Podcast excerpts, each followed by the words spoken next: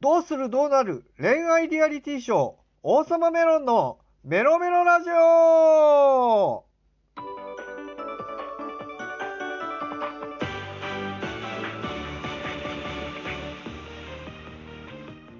皆さん、よろメロ。複数の業、副業クリエイターできらめく精神障害者の王様メロンです。この番組は僕が日々思ったこと、気になったこと、感じたことなどを森羅万象を語る番組です。まずはオープニングトーク、よもやま話です。最近気づいたんですけど、 2,3 ヶ月ここのところまともに休んでなかったんじゃないかなって気づいて、少なくとももうこの期間頭の中はずっともうフル回転してて、わちゃわちゃしてたんですよ。頭の中がガーッと疲れてたなーって思います。で、本当に元日のお正月と昨日なんですけど、何もせず休んだら少し回復したんですね。特に昨日は本当に参っちゃって、体がもう本当にね、辛かったです。もう今日は何もしない方がいいわと思って、まあそれに前日、昨日の前日、おとといの精神科のカウンセリングで、いつ休んだ方がいいですかねなんて話したら、もう参った時休めばいいんじゃないですか、曜日とか決めないで、だからそういうのがあるのかなと思いました。ちなみにですね、元日だけなんですね、休んだのお正月は。三が日の2日目からはいろいろやり始めちゃって、ポートフォリオ作りとかね、そういうのやってたから、本当に行っちゃったんだろうななんて思ってます。オープニングはここまでです。この番組が良かったと思ったらリアクションボタン、連打、ギフト、お便りなどなどよろしくお願いします。配信情報は Twitter、Facebook、Instagram で発表します。概要欄の SNS 一覧からフォローをしてみてください。では参りましょう。49箱目の出荷はこちら。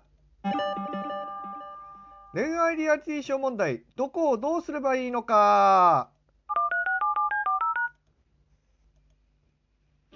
恋愛リアリティショーとはですね、代表的なので言えば、バチェラーシリーズだったり、例えばアベマ TV でやってる今日好きになりましたとか、恋する週末ホームステイ、恋してとかですね、ああいうのが動画配信サービスでよくやってて、ハマる人がもう続出しておりますけれども、もう知らない人が恋愛リアリティショーって聞くとですね、このネガティブな話題を覚えているかなと思うんですけれども、恋愛リアリティショーの何かをきっかけに自分から命を絶ってしまった人がいるっていうことで、覚えてる人いるんじゃないかなと思うんです。で、僕はですね、初めて恋愛リアリティショーで自殺したニュースを見た時に恋愛リティショーを見るのやめようと思って、でしかもこのラジオでね、そのことについて問題だって言って、話したこともあるんですよ。ただですね、いつの頃からかまた恋愛リアリティショーを見たくなってきたんですよね。で、本当に最近いろいろ考え始めました。なんで見たくなったんだろうとか、なんでは分かんない。それはなんで見たくなったかは全然分かんないけれども、じゃあ恋愛リアリティショーの問題って何なのかなと思って考えたんですよ。で、たどり着いた答えが SNS の問題と、人間関係を煽る問題、その設定みたいなやつですよね。そのテーマとか、まずちょっとその設定に関しての問題についてちょっと語っていきたいんですけど、例えば僕ですね、バチェラーシリーズの最新作のバチェロレッテを見てたんですね。まだこれ途中までしか見てないんで、いろいろあんまネタバレ的な投稿とかやめてほしいんですけれども、あれ結構人間関係煽りますよね。なんか煽るというか、こうバチバチの人間関係が出てくるというか、なんかこう一人の女性をめぐって男性たちがなんかこう時として足を引っ張り合うこともあるし、なんか悔しいって思うこととかも出てきちゃって、まあ、それでなんかこう負担を抱えちゃってるかなと思ってて、それはどうなんだろうなと思う時とかありますね。あともう一つは SNS の問題ですよね。まあ、これでお亡くなりになられた方います。でね、やっぱり SNS の問題は恋愛リアリティショーはちょっと切り離して考えた方が僕はいいと思ってて、恋愛リアリティショーだから SNS 問題がというより SNS で何か例えば許せないっていう設定とか許せない人が出てきたってなった時にうわーってこう言いまくるっていうのはちょっとどうかなと思うんです。それは SNS の問題だから、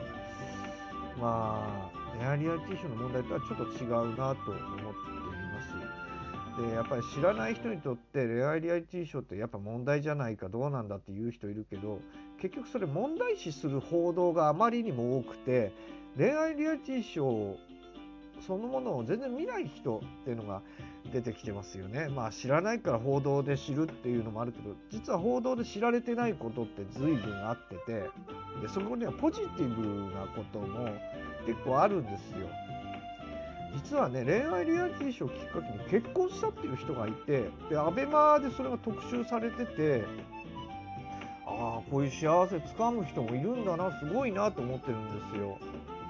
ただ高校生中心の恋愛リアリティショーでそこできっかけになって結婚したっていう人を特集してて、だからそう考えると恋愛リアリティショーばかりが問題なのかなって、恋愛リアリティショーって問題ばかりなのかなっていうのは感じてて、そこまでって思うことはあります。だからそのスタッフさんが作った設定とかね、その人間関係がどうたらこうたらとかっていうのをありありと見せたりとかするっていうところがあっても、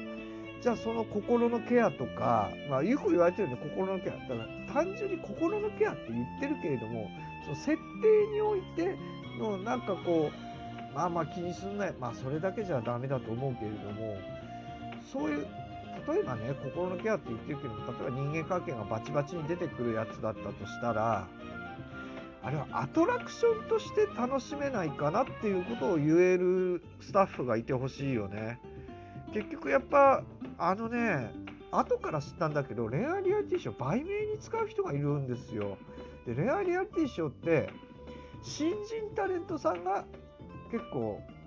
出てきてる人が多いらしいんですね。でいろんな職業を持ってる人がなんか集まってると思うけど、実は結構大半が新人タレントさんだったりするんですよ。だからそう売名でやってやるって人は結構芯が強いというか、なんかダメージ受けても結構平気な人とかももしかしたらいるんじゃないかなと思うんですよね。だからまあ本当に設定の辛さとかが出てきたら、そこにスタッフにこれアトラクションだからまあ重く受け止めないでねとか、まあ、重く受け止めないでねだけで本当に重く受け止められない重く受け止めることをやめるっていう人ばかりではないと思うけれども、本当に、まあ、アトラクションなんですよあれ結局。恋愛アトラクションというかね、恋愛ドラマともまた全然違うし、リアリティショーって言っておいて演出がっていう人もいるけど、結局演出はどうしてもあるわけじゃない。そう考えるとそのリアリティショーと心のケアだけじゃないよね。 SNS で何か言われた時に、その時もやっぱりスタッフの心のケアとか絶対必要だろうなと思うんですよね。やっぱ心のケア、まあそれだけじゃないと思うんですよ。だからまあその始める前に、撮影1回目の撮影に入る前に、これはアトラクションであるっていうことをまあ徹底させる。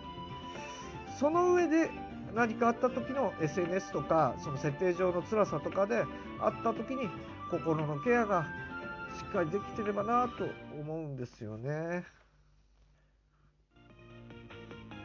ということで今回は恋愛リアリティショーのトークでしたがいかがでしたでしょうか。録音配信は月曜と木曜を目標に、ライブ配信は今後の生活スケジュールで配信曜日を決めていきます。噛みまくりごめんなさい、いつものことなんですけれども、統合失調症のため抜けてしまうことがありますが、これ以外の曜日は配信しないので切り留めておいてください。また番組のフォローをお願いします。配信されると通知が来ますよ。ついに東京の感染者、コロナ感染者2000人を超えてしまいました。非常に大ピンチではありますが、このピンチをなんとか乗り越えましょう。そして乗り越えるには一人一人の感染対策です。バッチリやってください。トークの内容は森羅万象、興味の範囲は小宇宙。お相手は王様メロンでした。次回も行きます。生きてます。バイバイ。